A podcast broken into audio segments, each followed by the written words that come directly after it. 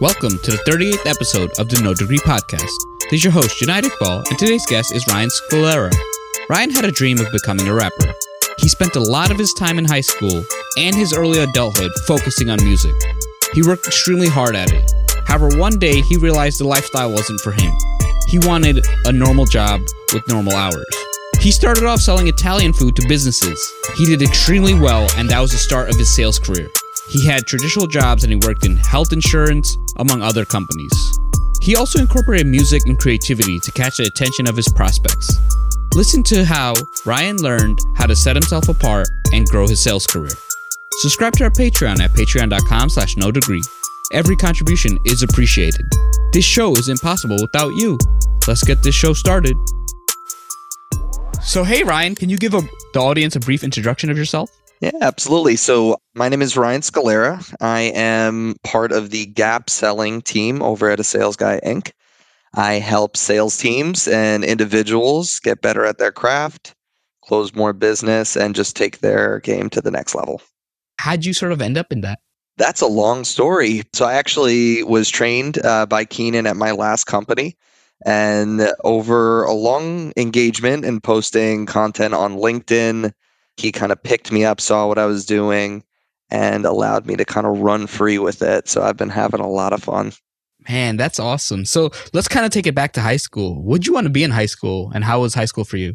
Oh man, high school. Uh, I was, I was a smart kid, but I did not apply it always as well. I wanted to be a famous musician, either a rapper or a rock star, and I worked very hard at that as well. I put a ton of hours into music, learning how to compose, how to produce, went to audio engineering school for a little bit. Ultimately, that was the goal.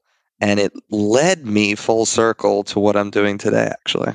Wow. So for those of you in the audience who don't know, you create a lot of rap videos. You do like freestyles, right? Sales freestyles and stuff. so I do full full fledged music videos, and it's not always rap. It, it can be rock. It could be a amount of things. But I use it to stand out in my prospecting for key accounts that I'm trying to get into, and it's been having so far 100% success rate so far. When you say you worked hard, can you sort of elaborate that when you mean that you were working hard in this career? Like, what was it? Like, you went to school? What'd you do after? How'd you learn? How'd you move up? How'd you gain these skills? When it comes to music or? Yeah, music, music. Okay. So this was something where I just, I mean, I naturally taught myself how to audio engineer. And then I went to a course to actually get better and really learn from professionals. And when I'm saying I spent how many hours you have to be to master at something. I didn't become a master, but I learned and I failed and I got better and I got used to recording, producing. I learned more about music theory and it just it took course as a hobby in the beginning, but I just put so much time into it. I ended up working for Wyclef Jean's family in uh, Bloomfield. I worked in a studio in Queens, met a lot of awesome people, including like The Roots and Method Man and had a lot of fun in the industry, but ultimately, when my first daughter was born, I left the industry and I got into sales. So, how was it leaving an industry? Because, you know, this was definitely your dream. You worked up a bit and you worked harder because, you know, a lot of kids say, Hey, I want to be a rapper, rock star, and, you know, they'll do a little thing, but it's clear that you definitely took it a step beyond. What sort of like made you realize, like, I'm sort of leaving? And why did you decide on sales after leaving? This is something that like I didn't really want to leave. I put so much time in. I committed myself. I was dedicated that I was going to do it right and become famous or whatever it was or successful in that industry. I shook a lot of hands. I got myself into places that most people would never figure out how to do.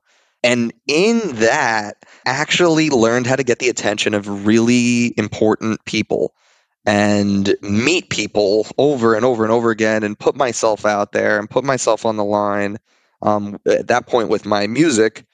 But what it helped me do is learn how to communicate. I was shy at the time I was starting, and then I just lost all of that through music.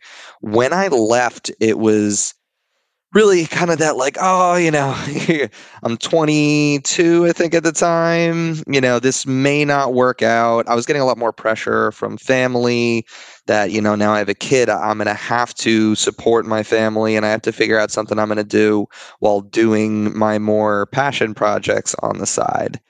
That was the transition into sales. It was something i could do without a college degree and it was something that i was just naturally curious about. So I wanted to learn how to communicate. I wanted to get into business, and I didn't know how to do so. And really, if you look at a job board and you don't have a degree and all those entry level things, it's like, what can you apply yourself to where at least your success is in your hands? How long were you in music? So you said you 22 was when you got out. What age did you get in? Man, I was I think I started messing around with music when I was like 14. I wasn't one of those child prodigies that could play instruments, but yeah. So, what are some lessons you learned? Like, what are some things that, like, you learned? Like, obviously, you learned how to not be shy and stuff. What else did you learn from, like, sort of the music industry that you're still using today? Famous people, CEOs, you know, they're not much different in a lot of ways. People are people. And if you treat them like that and you figure out how they want to be communicated with, you can get a seat at their table. It's it's really all about understanding their agenda, what's going on in the background, rather than just looking at someone as this unattainable, completely different being than you are. And I think when people first meet someone famous, like I got I got the same feeling when I met someone famous the first time that I did when I met a CEO for the first time and I was having that conversation, I realized that comparison and how to get their attention is all really based about what their current objectives are. Interesting. What are some like do's and don'ts of the industry? There's a lot on sales. There's probably a lot of music too. Well, let's talk about music first before we sort of go into the yeah, sales. Before we go into that. Okay. So for for the do's and don'ts of music, I mean, don't just sit in a silo and think that your name is going to get out there you have to work really hard at it. You have to be able to take criticism. And it's harder, I think, in music to look at your own work and say where you need to improve and kind of have that, you know, emotional intelligence to separate yourself from that. It also, I think it, it really takes a lot to be able to approach people and get into a, a situation in a way that doesn't seem weird or creepy or needy in that way. If you can figure out a way around that or put yourself around people that are in that right decision, it's not going to come off that way if you do it right. What are some things that people just don't know about the music industry? Because, you know, I read something recently where it was like, you know, people really discount a lot of the people that are involved. You think, yeah, it's the artist, but then it's the, like the guys behind the studios, the guys who are looking for outfits for people in the music video. There's like so much that goes into just the industry. What are some things that really surprised you when, as you entered? As I entered, I think one of the biggest things is just finding out about people with publishing deals. There's tons of artists that become that next layer of like pop stars and stuff that started out writing songs for your current favorite artists. And a lot of people that are really serious about the music industry actually are trying to go for publishing deals uh, sometimes more often. I think now more often than record deals. And then actually getting to meet people and see whose personality was really their personality. Method Man was Method Man. Like he was he was 100% Method Man straight to the core. My interaction was one of my favorite interactions. and really like a lot of the people that you think are really successful in the music industry are not there was uh, one story in particular that I heard that was like at the time this guy was on almost every other song with Lil Wayne and you would think oh my god he got this record deal it must be life changing he was clinically depressed and completely financially destroyed by the opportunity that he got. So it was just like 100% that it was completely taken advantage of. He did not have a business acumen and most people going into it don't and then they try to get a business acumen and they go to other people that have a stake in that financial decision for that advice which is an error in and of itself finding that kind of stuff out was kind of a little bit heartbreaking no you brought up a lot of great insights because you know the publishing deals like you know pusha t he's the one who made the mcdonald's jingle but he didn't sign the right contract right so obviously he didn't get much right I've heard so many claims on the McDonald's one. He did do the Arby's, is what he gets a ton of money. He learned from Arby's, and then you know, obviously, and it's just very interesting that it's like, you know, unfortunately, a lot of the creative people they're very creative, and they got into it for the love of the, you know, the the creativity, but the business side it is very important. Who are the ones that you see sort of succeed? Like they're like, all right, this guy he has the business sense, and what are what do they do? Like who do they surround themselves with? typically they weren't going after like record deals. They were, I mean, look at like Chance the Rapper. Chance did a beautiful thing.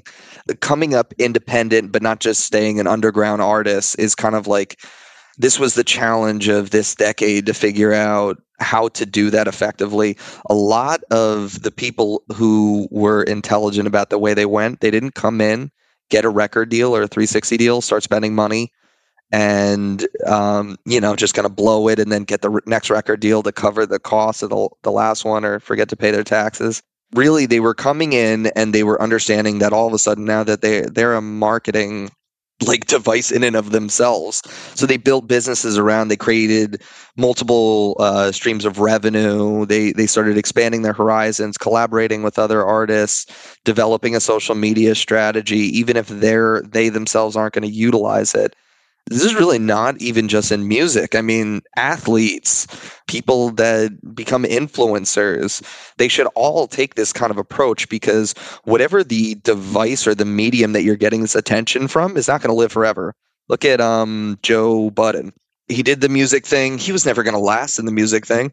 But then all of a sudden now podcast host, he's he's growing that base. He's probably has clothing lines and all these other different investments that he's putting in uh, so yeah, the, the smartest thing is to diversify and treat your brand as an actual business instead of just like I want to be a famous rock star. What are some other mistakes that you see people make? Obviously, the financial ones surrounding themselves with the wrong people. What are some other mistakes that people sort of make in the music industry? Thinking that it's a short term play, that it's just going to work out really quick if it's going to work out. Um, I know a couple friends that are still in the industry and every year they say this is our year. In reality, I think they've gone away from that a lot, where now it's like if something's going to happen, it may not be the thing that we started off as our main goal. But now it's more about just building a life that allows them to do the things that they love. Cool. So you went through this what were some things that like surprised you for yourself? Because obviously you had this dream built up, but were some things like, wow, I did that in the music industry. That was cool. I didn't like what, because it, just like you said, the road is just like, hey, I expect to do this, but it's like, oh, goes all over the place. Hey, I didn't know I could do this. What are some stories that you could share regarding that? So, I mean, I recorded, I hit the record button on an inaugural speech. That was pretty cool. Didn't have much involvement. I don't think, and it never got played but this wasn't for the United States, it was for a different country. and then like performing in front of a lot of people, getting on stage at the rooftop of the Harrah's Resort and performing in front of a bunch of people was awesome. Um, just the people I got to meet, the places I got to see, I got, I got, got peek behind the curtain, so to speak. But then again, like I didn't really go that far with it. I only got to see some things in the the tenure that I had there. I'm more proud of what's happened after that. But the things that I learned and how to hustle and how to meet the right people uh, were absolutely vital to what I do today, actually.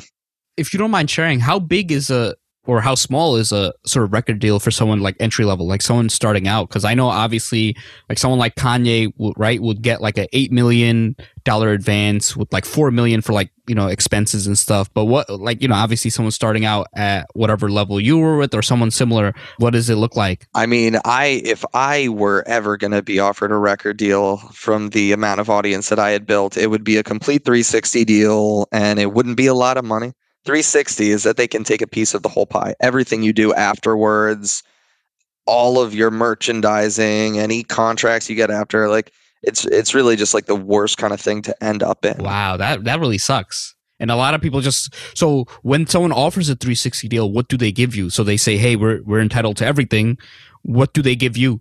They give you money to record an album. You have to pay it's probably for a specific project. They pay you you then have to um, remember to pay taxes or remember that taxes are going to come out.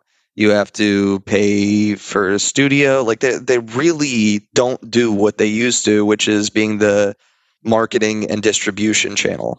You can do distribution on your own. I, there's websites like DistroKid where you're not selling physical CDs anymore, really. So it's like if you want to promote and distribute, like you don't need a record deal at all. Some people get it, they get a lump sum of money, then they blow the money, and now they owe all of that back. And they might not, the record may not sell. So then you're, yeah, you're not in a good place. No, thank you for giving us the insights into sort of that industry. So now you came in 22 and you know, it was definitely a tough decision. Can you share that process like while you're thinking you're like what was it? Like when did you sort of realize like all right, I got to walk away cuz I you probably were thinking about it for a little bit, but then it's always different when the day it happens. The day it happens, I was in a in a studio. I was recording a couple songs and I had one song I was really passionate about with a good message and then another song that was more of like a dancey type of like popish thing and the producer was like oh no let's focus on the dancey poppy one and and I was like, ah, it's just really kind of shallow. I'm not really about it. it. Doesn't like say anything to me. There's no message behind it. Um, and then he was like, no, no, no, that's, you know, but that's not as good. I, I just want you to do this and we could make you into this. And I, I was just, I, I just remember leaving it. And it was a studio that I really wanted to record at. I really liked the producer. And after that experience, like, uh, I, you know, uh, my wife was pregnant at the time. I just realized I'm like, I'm done. This is not going to make me who I want to be. And that was when it was just, yeah, I, I just made the decision my wife was very happy because all the hours I would spend mixing yeah. and recording and all that. Yeah. But yeah, best decision I ever made. you mentioned it was not who you wanted to be. Can you go into that? Like, what? Who did you want to be at that time?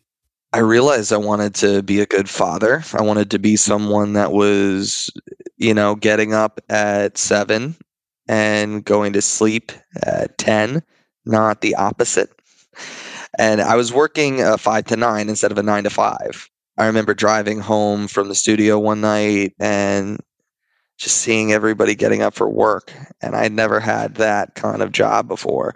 You know, the nine to five, everybody going, starting their day while I was miserable from a exhausting, you know, night in the studio with little sleep and little work actually completed, I think. I wanted to be something more and then I started realizing that the the dream of being a famous artist was not not actually something I wanted. I wanted to be successful. I didn't realize that until then. Okay.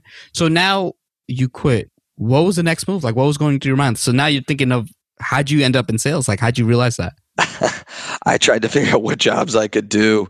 I'd spent so much time and like I'm like, what do my skills translate to? and uh, talking to people was something that they definitely did. I tried. I, I went to all these different like audio visual places, giving my resume. Nothing was really picking up. Jobs didn't really pay that well. So what does someone you know who can talk a lot that's from New Jersey do in a time like that? Sell frozen Italian food. so how was that? So how'd you get that job, and how'd that job go for you? Oh, so someone that was one of my neighbors was like, "Hey, you know, Paulo's is hiring. You should really, you know, go stop in." And and I heard they're giving like a hundred a day plus commission. And I was like, "Oh, okay, yeah, I'll, I'll check it out." I went the first day. They were like, "Hey, you know, you can have a job right now. You'll do a ride along. You'll sit with us at the farmers market. You know, sell the food and and see if you like it." So the first day I went, wasn't really about it. Um, didn't really like it. And then the second day I went, I just saw the, the sales guy that I was with was like, just describe the food as your, you know, describe what the ingredients are. And I was like, I've never even tried the food. He's like, well, first of all, try the food. Go home tonight, try it. And it's like, and second of all, just talk about the ingredients. I, I don't know. Something clicked on the third day that I was out where I opened up all the crates. I started talking to people outside the tent and I sold like a thousand dollars more than I should have that day. And my boss was like, "What the heck?" It became a thing. So I earned my commission, my 150 extra that day. And then I was like, "Oh, um, what's better than earning 100 a day but 250 a day?" I just went wild. I was doing almost like 6 7 days a week farmers markets which took like, you know, eight to 12 hours to get through. And I was selling so much Italian food, but I realized he was paying me cash. So I wasn't paying taxes. It wasn't something I could do forever. The season was only like five, six months. And this is when there was only a couple farmers markets in New Jersey. So there weren't, we weren't saturated yet. And my boss kind of took me to the side and he said, listen, Ryan, one day, first of all, he allowed me to start doing B2B and, and like doing a bunch of different stuff for his business, whatever I wanted to do at that point. And he took me to the side. He said, Ryan, one day you're going to get a more sophisticated sales job and you're going to leave this place behind and I'm going to be happy for you. But I know you're you're smart enough to do more than you're doing now.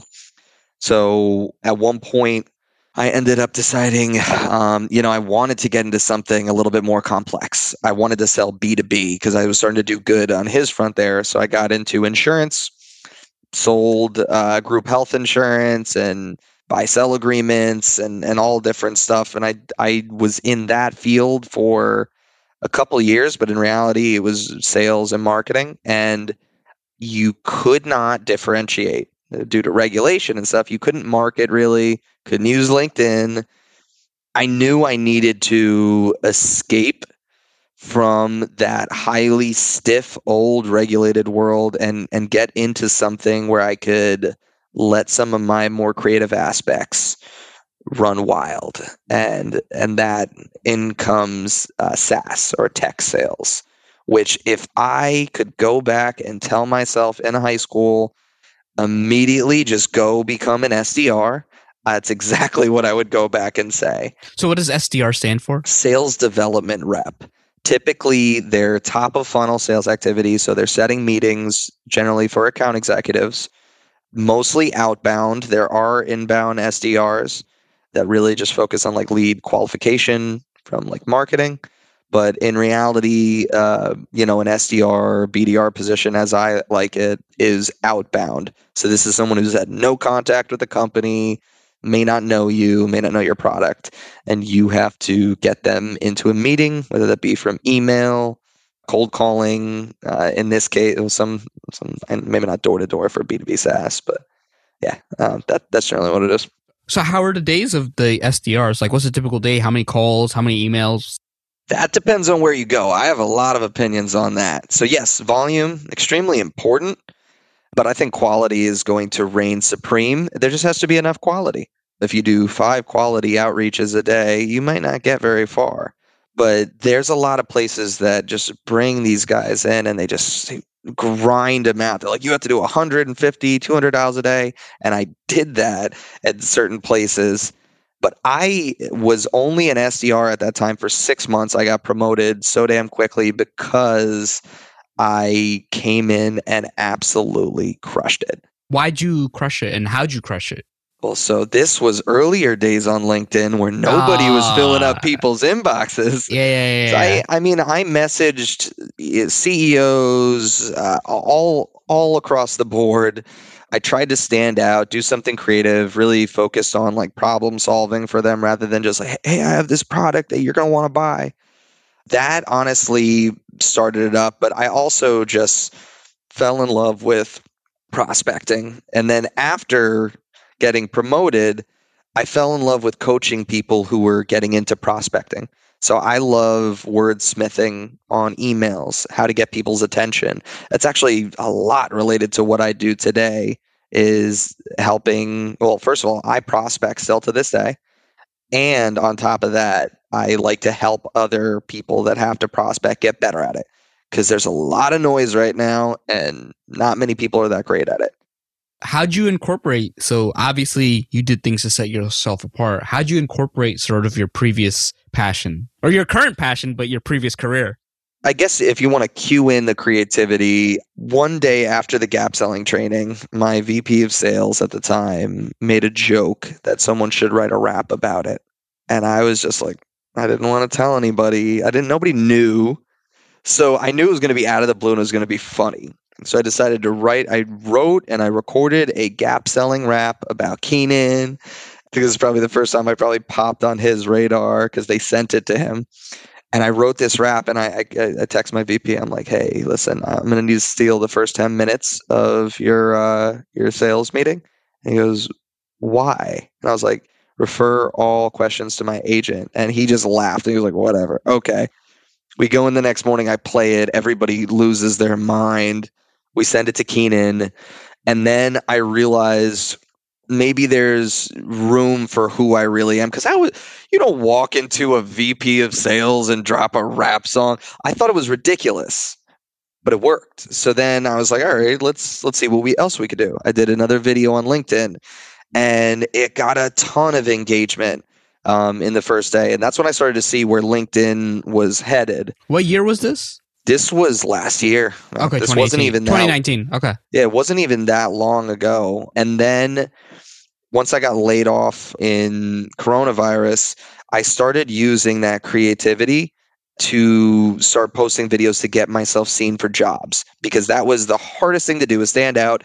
A million salespeople laid off, resumes everywhere. Nobody really wanted to take a meeting. So how do you stand out? This was my way to do it. And uh, slowly but surely, music started to creep into that. So, how did it feel to like bring back? Because you know, I'm pretty sure you have to suppress it. Because you know, I know some of these places, it's like it's suit and tie, whatever, business uh, professional, and you kind of go in and you can't talk about like rap, uh, rap music or whatever. I was an artist. How'd that sort of creep up, and how did it make you feel?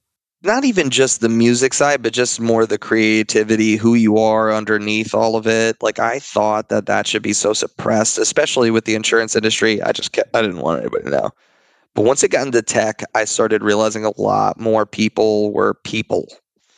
And now I realize that you can pretty much get away with anything. Not with everybody, but the reality is that it's better to be authentic.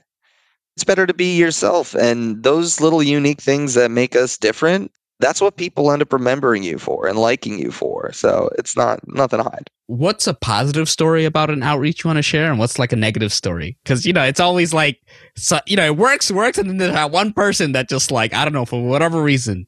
Let's start off with a good note. So I did. I've done a couple of these videos. Most of them I've sent privately to people because I just didn't want to air anything out if I had information that I knew. Then I've sent uh, like two music videos that I posted publicly and I tagged people in to get their attention. I did a whole plan behind it. I knew some things, I knew the right people. I started engaging with their employees. I wanted to make sure that it was successful if I did it. And the one first one I did for gong.io, I got like five or six meetings out of that. Not just with them, but with everybody else that saw it and was like, this was wild. So actually generating revenue opportunities from a music video that I filmed was was wild. So I'm a, I'm officially a paid rapper, right? Yeah. I, I took a back door, but I got there. hey, look, look, you got to get creative. And no, I like how you brought back a part of yourself. And I, I can imagine it's just amazing. So now what's the, like a negative story? Like you sent someone a video and they're probably like, oh, you're not professional. I hate you, blah, blah, blah. I know that there's probably people that are like, this is complete garbage. Like, th- like what are you doing? I- am not really paying attention too much, but I'll, I can give you this. So I just did a recent one for a company called Get Accept. They're an awesome company. I really wanted to work with them, and they came on Keenan's show, Gapsell Keenan. So I definitely think there's opportunity there. So I wrote this song, and I used the VP of Sales name because he was my connective tissue to something creative I could do for them and chief sales officer, a bunch of his reps, the founders, all liked the video, loved the video, engaged with it. His name is in the video. He didn't comment on it or engage it. And I'm like, no, actually, I sent him a message today being like, Delius, I serenaded you on the internet and you're the only one who didn't th- like it, which I get, you know, but uh, I thought it was funny. I hope he doesn't hate me. Yeah, I mean, oh well, oh well. You know, you win some, you lose some, and I think overall, it's look, it sets you apart. Now, what are some other things that? So now you're sort of doing these things. You're sort of coming into. You're able to be creative. How was your growth after that? It honestly, it kind of set it on fire. Since I've come to uh, work with Keenan and under Gap Selling, it has allowed me to fully step in. Now I have to prove all of my theories around creativity and sales and why it works. And it's not all about music, it's not all about that. And I think it's teachable. Now, a lot of people don't think creativity is teachable, but here's the where I think it is. So, a lot of people try to reinvent the wheel. I think it's just turning the wheel a little bit, or maybe throwing like Dayton rims, know, like like spokes, something shiny. And I'm really starting to see a lot of these like highly effective approaches that I always had in my head when I wanted to lead an SDR team about a year ago, and and I was almost about to do that so it's kind of like put your money where your mouth is and prove that it's successful. And out of the gate, absolutely crushing it in my current role. I'm meeting amazing people. I'm learning from the best of the best. And that is priceless to me. So it's been awesome. That's awesome. What are some like don'ts when it comes to being your authentic self? Because some people take that a little too far, right? And there's like the right balance of. So, what advice would you have for that? I was actually thinking about this yesterday. Like there are aspects that I'm still not 100% out there and open about, but there's think about it like peeling a little bit of who you truly are under the surface out. Like obviously, you're not going to treat certain people the way you would treat your friends or the way you would treat your mom. You treat multiple people in your life differently and business should be no different in that. You do put up a little bit of not a facade, but it's a different version of your personality. And a lot of it has to do with also understanding who you're reaching out to. Like if I was selling to HR, this would not be my method. I you know I've I've been waiting to sell to salespeople because I understand what they're like. I understand what they'll react to and what they what they'll honestly be annoyed by.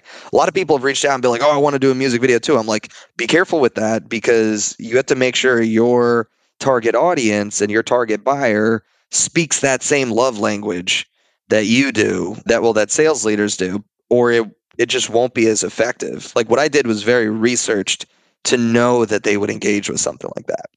I see it a lot in sales. It's like you have to know who you're getting because it's like obviously on LinkedIn, you know, now especially in the last few months, right? You get bombarded with these sales. And look, I don't mind a sales pitch because I look, I understand people, but I, what I don't like is like you did not do any research. Like, you know, even people will ask me, "Hey, can I come on your podcast?" And it's like, you know, here's why I'm good. I have a PhD. It's like I have an MBA, and it's like look, I'll even respect someone be like, look, I know it's called a no degree podcast, but I can talk about X, Y, Z in this topic. Also, it's like sometimes even that 30 seconds of research just goes a long way. Hey, do you need this? Do you need, and it's like, a lot of people are lazy because in the sense of I had one where I post my podcast editor got fired, but I was talking about how he got fired and I picked him up. So guy messaged me, he's like, Hey, I'd love to be your podcast editor. I was like, dude, you didn't click see more because I talk about how I hired him after. So it's it's just funny. It's like, you know, so can you what is gap selling? So gap selling is a methodology that I like live and breathe. It's something that is very new. It came out like a year and a half ago, but it's really kind of like the inner workings of how Keenan, the author's mind, actually works, how he actually sold, and then it was written down. But it's all about being a problem centric seller. So it's not ever pitching a product and it's especially not pitching a product without having done any research it's truly like perfecting the art of the discovery call or conversation to understand the problems that the prospect is trying to solve the root causes of those problems which is really what your product solves and then the impacts of those problems and if i truly to the core of me believe that if more people sold like this, there would be way less of a bad image of salespeople. The whole pushy, drill them into the ground, force them to sign, close them hard, that, that needs to go. And then there's also like a ton of reps that are not bad sales reps that just aren't very good at discovery. So it's like as soon as they can't find a problem, they just lean on their product. And they're just like, oh, but look at all these benefits and features. And like, here's all the value instead of asking a good line of questioning that gets the buyer to tell you what the value is actually going to be for them because they're unique and specific. And if people can learn how to diagnose problems for their clients better through discovery, it ends up in better win rates. It ends up in bigger deal sizes because you're selling actually, you know, what they're going to need. It reduces a lot of objections. I had such an impact on my own results after implementing it that I was like, I got to work for this guy. going back to your music career, do you think you could have done every, anything differently to like stay in it or you think it was like only a matter of time? Just because right there are some commitments to that industry right? It's just do you think that was there anything that could have got you to stay like in terms of hey if i had a record if i had this? No man just be a rock star in life. There's no need for me to go into music. I don't want to be famous. I don't mind being known for what i'm passionate about but in reality like I get to help a lot more people doing what I'm doing now. And that is worth more than the money that I'll make. So, yeah, getting to enjoy my job, getting to go full creative with what I'm doing uh, without having it to have to be my career there. Now, what advice would you have for people who want to get more creative, right? Because you obviously come from that creative background and you can't just tell someone, hey, be creative. What's the process or how would someone go about being more creative, especially in sales? look at what is working or was just working, take that concept and turn the wheel just slightly. So, a lot of people were doing video, a lot of people were trying to put their product out there and get their message out there. I just saw a little gap in the industry, which was humor and music and I knew that if I did it correctly, I did it. I was well researched. I knew what I was talking about. I did it in a fun way to, like you know, lighten people up. That it was going to work. The same way with what you're going to do is like just think of it as you're competing with everybody else in their inbox.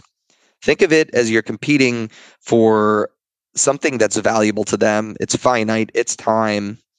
So you better learn how to stand out. And then once you get that intrigue you have to actually deliver value. You know, it can't just be just getting there to get their time and then you just dump something that they don't need on their lap. I guess, yeah, look, even Google it, which I've done for a lot of ideas. Think of ways where you could just be slightly different instead of trying to go completely different. That makes sense. Now, especially during this time, what's one or two small things that salesmen can do just to not be the generic, hey, I'm cold calling, I'm just that, and I'm going to get hung up on real quick? What do you feel like it's like if they could do one or two things, what would you advise? Treat the person like a person. Yeah, I mean, with cold calling, like, and I'll tell you exactly what I say when I cold call someone. Say, hey, listen, I know I'm an interruption. Mind if I take 27 seconds to share why I called? And then deliver what you're going to say in 27 seconds. I do. Like uh, Josh Braun is great. He puts a lot of tips out there from Chris Voss's book. Never Split the Difference. And I love that book. I love the teachings, man. So really, I use a lot of Chris Voss's stuff. Like, would you be opposed to learning more about a new strategy that can help you do this, this, and this that doesn't involve this? So some some curiosity at the end. And if they say no, be like, no problem, not a good time. I get it. Understand. I'm going to send you a little bit of information. Follow back up with them. Don't try to hammer them. Treat them like a human and understand what you're doing. Nobody likes a cold call. So I always ask for permission to pitch. Some people don't feel that way, but I do. Okay. And you feel that like makes a big difference? Like how many people just say no right away? a lot, man. So listen, I get if I get 10 people on the phone, you know, 8 of them, 7 of them are saying, "No, no, thank you. We're good." Um, this and that, but the ones that I do or especially I'm selling to sales leaders, so they know all the tricks and stuff like that they just want to be respected at the end of the day because they have other people under them that do what I do. If your buyer's on LinkedIn, send LinkedIn videos. Like set, take your phone, talk to them, eh, create a real relationship. Don't pitch them when you connect. Send them something. One of the biggest things I'm doing right now that has been extremely impactful is I create my own gives. So you know how they say like give them something, give them something, give them something more than you're asking the give has to be better than for them than the ask is. And in that case, like I create my own content that I then then send out to them and I say, "Hey, thought this exercise could be helpful for you and your team." And we build an actual relationship before it comes down to business or if I try to see if I can help. What are the next steps for you? What's in line for the future? Like what are your goals? Because now obviously your goals change from before. You know, you've hit a lot of goals. Now what what are the next steps for you? The next step i mean one day i want to own my own business that that is definitely a, a, big thing of mine but in reality it's just become better at what i do every single day learn from people that are doing really well stand out be myself be different don't get kicked off of linkedin for rap music videos now was there ever a time that your lack of a degree sort of you were insecure about it? Did it ever hold you back? Can you share stories about that? Listen, I still like uh, almost as recent as uh, this past job search. Someone's like, "You don't have a degree." Yeah, but I'll probably outsell all of your salespeople. Um, it's not that I couldn't get one; it's that I I'm just I think I didn't want to amass massive amounts of debt. I'd be still paying off today for a piece of paper that wouldn't get me a job in the field I love. For people that don't have a degree, like it's a stigma in general. It may be that you're not committed, that you're lazy, that you, you know, you're you're not I don't know, it could be the lack of affluence and there there's a ton around it that's just garbage. I've worked with PhDs that had zero ability or you know concept of how to run a business, and I've worked with people that barely got through high school that ran multi-million dollar corporations. So it's not it's not a prerequisite. It it affected me in a lot more the early stage of my career than it does now. I remember a guy said he wanted to hire me, but he le- legitimately couldn't. He was like, "You're better than half my salespeople, and I cannot hire you because HR is very strict about the requirement of a bachelor degree." Wow, I mean that's sad to hear because at the end of the day, it's their loss, right? It's not your loss. It's their loss more than um, your loss. So no, no. I mean, thank you for sharing that. Now, what advice would you have to like a high school kid, or what would you have told yourself if you were in high school today? Just so going forward about sales, you know. About sales, become an SDR. Work really, really hard.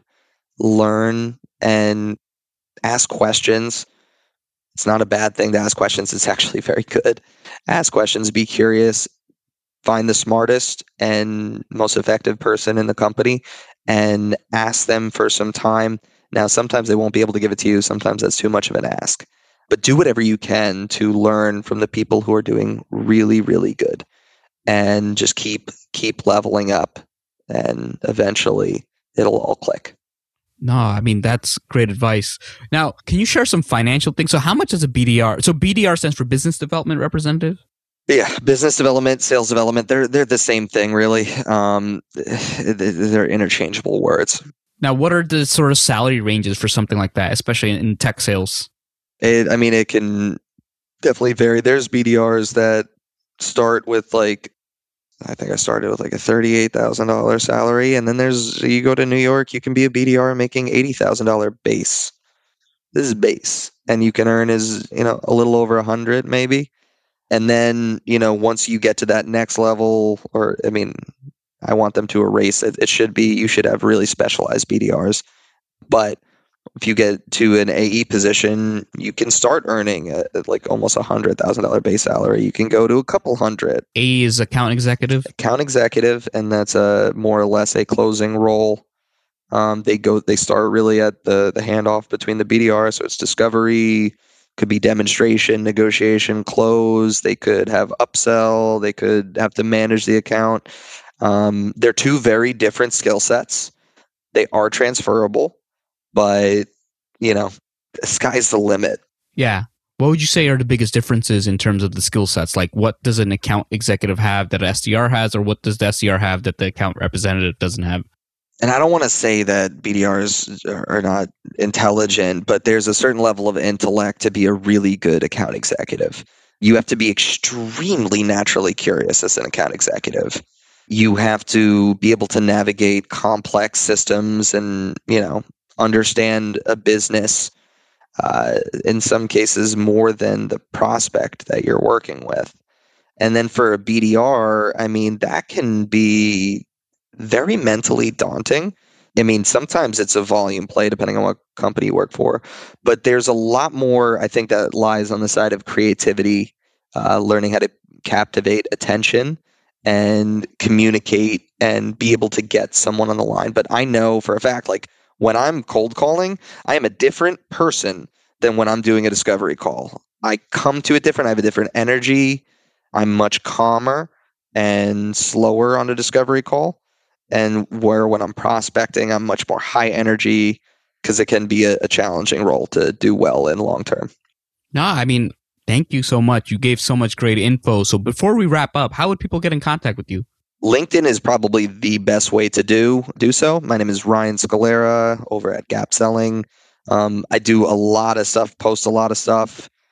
Um, not really on social media otherwise. Uh, but other than that, you know, my email's ryan at a salesguy.com. Wow, I mean, love that domain. Uh, thank you We're for gonna sharing. change that. Really? Maybe. No, I don't know. I don't know. I love that sales guy. It's just so easy to remember. Yeah, but uh, half of our team are, are women, more than half.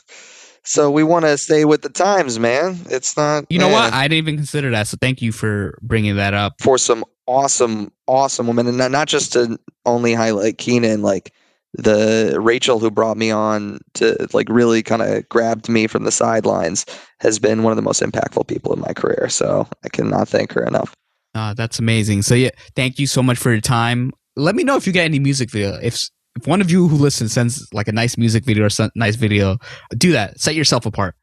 Do yes. So I'm hosting a, a revenue raps club for RevGenius now, that where a bunch of other people have basically all come together that love revenue, that love music. They're either in marketing or sales. So this community on LinkedIn is actually building, and there's a lot more people that are like, I saw you do that video, and it gave me the confidence that this is uh, acceptable. So go out there and do it, guys. I used to freestyle with my coworker. So it was me and one guy was a judge and then the other guy was a freestyle. So we'd go, I'd be like, yo, what's up? Let's go. And we just go back and forth. We just make, I'd make fun of him because he was fat. He'd make fun of me because I was, you know, just like, eh. so it's cool. Playing so I definitely, I'd love to sort of get, and, and it was cool. I remember I used to like look at words that rhymed and I used to like think of things. So it's, uh, so I definitely want to join that community. I, I like flexing that side. Oh yeah, let's let's jump in the cipher, man. yeah, yeah, yeah. So cool. You know, thank you. Thank you for anybody listening and looking forward to the next episode. Another great episode. Thank you for listening. Hopefully, this information was valuable and you learned a lot. Stay tuned for the next episode. This show is sponsored by you. No Degree wants to remain free from influence so that we can talk about the topics without bias. If you think the show is worth a dollar or two, please check out our Patreon page. Any amount is appreciated and will go towards making future episodes even better. Follow us on Instagram or Snapchat at No Degree Podcast, on Facebook at facebook.com slash no degree inc. If you want to personally reach out to me, connect or follow me on LinkedIn at Jonaed Iqbal, spelled J O N A E D, last name I Q B A L. Until next time, no degree, no problem. NoDegree.com.